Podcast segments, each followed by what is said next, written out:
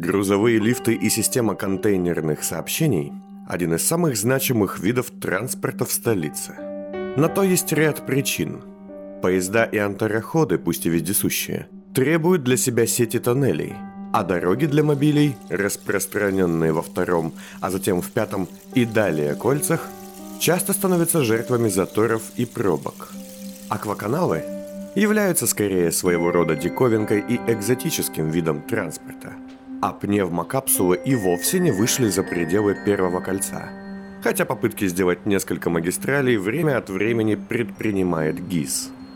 Именно поэтому вездесущая паутина монорельсов, раскинутая на потолках ярусов и нависающая над районами там и здесь, по которой туда-сюда снуют лифты с пассажирами, грузами и механиками, следящими за ее безукоризненной работой, вот уже многие годы остается самым надежным и удобным способом быстро добраться в разные участки любого кольца. Впрочем, надежность и удобство этих устройств люди, уцепившиеся за них в смутной надежде не сорваться вниз, не всегда способны оценить по достоинству. Акт Второй. Интерлюдия 48. Твою мать. Собака не был сторонником необдуманных действий. Нельзя сказать, что он любил все просчитывать наперед и строить планы, но быть уверенным хотя бы в своем следующем шаге было для него обычным правилом. В большинстве своем, когда он от него отступал, происходили разные неприятные вещи – за ним начинали гоняться, он оказывался в долгах, попадал на каторги или терял над собой контроль. Все это ему не нравилось. Прыгнуть на грузовой контейнер, в котором трое сотрудников службы усмирения увозили повстанцев, было, конечно же, необдуманным действием. Мать твою. Когда она впервые коснулась его, замерзшего и охваченного ужасом, Сидящего в грязном желобе на пятом ярусе восьмого кольца, он заплакал. Ему было все равно, убьют его или нет. Он просто хотел, чтобы ужас вокруг него утих и отступил, даже если за этим последует его гибель. Она спросила, один ли он? И он ответил, что да, один. И плакал, и говорил, что ничего не понимает и не знает, где он и как его зовут – а речь его была вязкой от слез и от того, что зубов в его рту не было. Тогда она обняла его, велела ждать, поцеловала в грязную макушку и исчезла. Это был первый из трех самых страшных моментов его новой жизни. Вот жесть. Собака сидел, даже почти лежал на контейнере, внутри которого находилось два десятка пленников – Трое охранников, не желая находиться в заперти с мятежниками, кучковались на небольшой площадке снаружи контейнера. Разобраться с ними, пусть и вооруженными, с учетом преимущества внезапности, собака мог бы и рискнуть. Но качка и внезапно проявившаяся боязнь высоты ему мешали. А еще ему мешало понимание того, что люди, на которых он должен напасть, с очень большой вероятностью погибнут. Дерьмо. Собака умудрялся сохранять жизни большинству тех людей, что пытались его собственной жизни лишить, благодаря одной простой детали. Он всегда был защищающейся стороной, тем, кто убегает. Очень редко ему приходилось нападать, быть инициатором любой стычки. Но здесь, на высоте добрых 25 метров над улицей, исход любой драки мог быть только одним. А значит, оставалось ждать подходящего момента. «Как меня зовут?» Спросил он ее несколько дней спустя, когда окончательно пришел в себя. Ночами он видел сны, которые были реальнее яви, и в этих снах все было куда хуже, чем в реальности. Он боялся спать. Она же ответила ему, что не знает его имени и не имеет власти дать ему новое. Но у всех есть имя. Человек на первом этаже – Джоран – тот, кто приносит нам еду, Захим. А пара, что постоянно ругается за стенкой, Мара и Дмитрий. У меня должно быть имя. Почему ты не можешь дать мне имя? Она ответила, что в степи тот, кто теряет свое имя, волен придумать себе любое, но не волен просить иных людей как-то его назвать. Почему? Она ответила одним словом – «ведьмы». А затем сказала, что если тебе не повезет, и ты, потеряв имя, встретишь ведьму, она с легкостью сможет дать тебе новое. А вместе с этим именем станет владеть тобой, словно мать. И даже еще сильнее. Ты хорошая. Ты меня спасла. Я не против, чтобы ты стала мне матерью. Тогда она смеялась. Долго, чисто, светло. А вокруг была грязь и тьма. И сама она была грязной, как и он. И плесень в углу, и капающая с потолка темная жижа – все было грязью. А потом она сказала, что ее дети всегда страдали и умирали, и она клялась пяти теням на пустом перекрестке, клялась именем двойняшки и шепотом своей смерти, что больше никогда не даст жизнь. Но мне нужно имя. Она смотрела на него долго и спросила, что первое он услышал, когда кто-то захотел обратиться к нему. «Стой, собака!»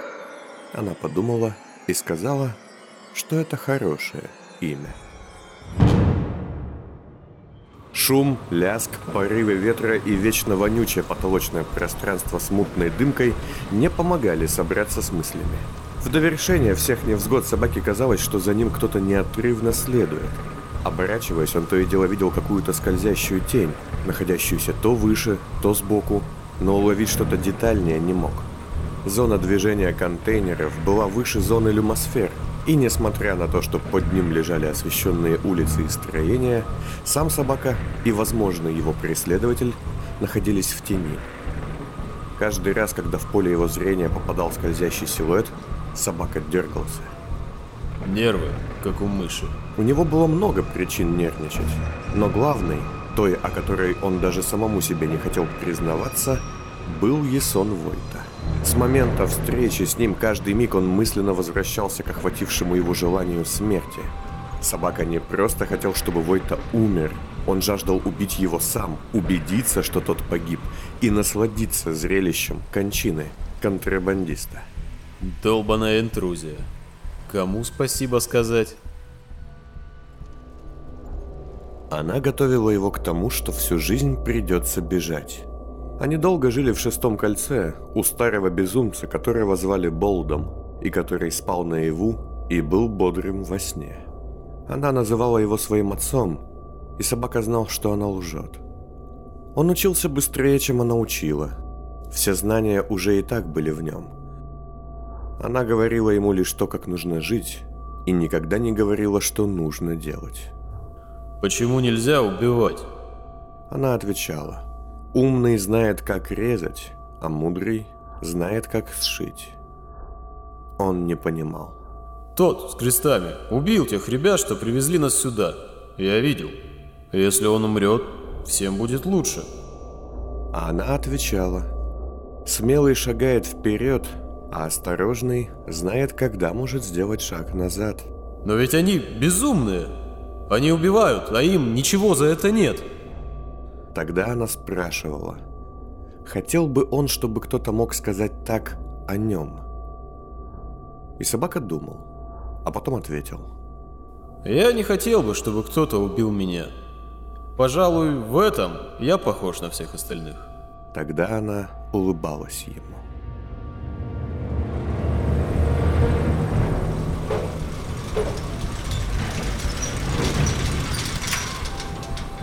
Минут через 20 конвейер завис на перепутье возле свисающей с потолка связь станции.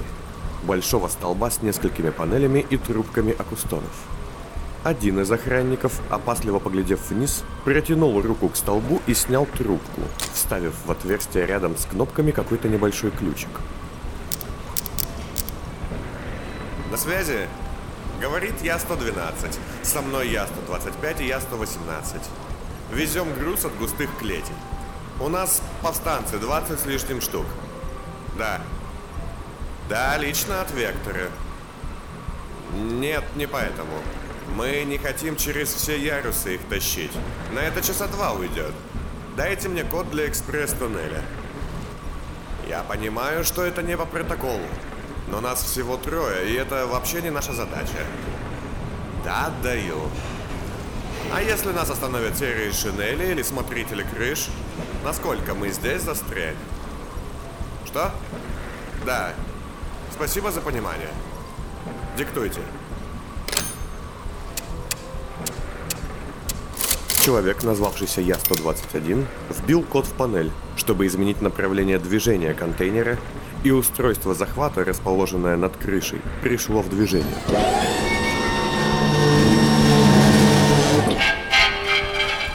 Что это за дерьмо? Не знаю. Кажется, что-то застряло. Может, этот контейнер не подходит для этих путей? Из-за одинаковых голосов конвойных собака, затолкавший свой грязевик в один из пазов, за который должно было зацепиться устройство захвата, подумал, что это один единственный охранник болтает сам с собой. Да все он подходит. Я 118, залезь и погляди. Я не спец, что я там сделаю? Посмотришь, не застряло ли там какое-нибудь говно. Да мы тут сами как говно застряли.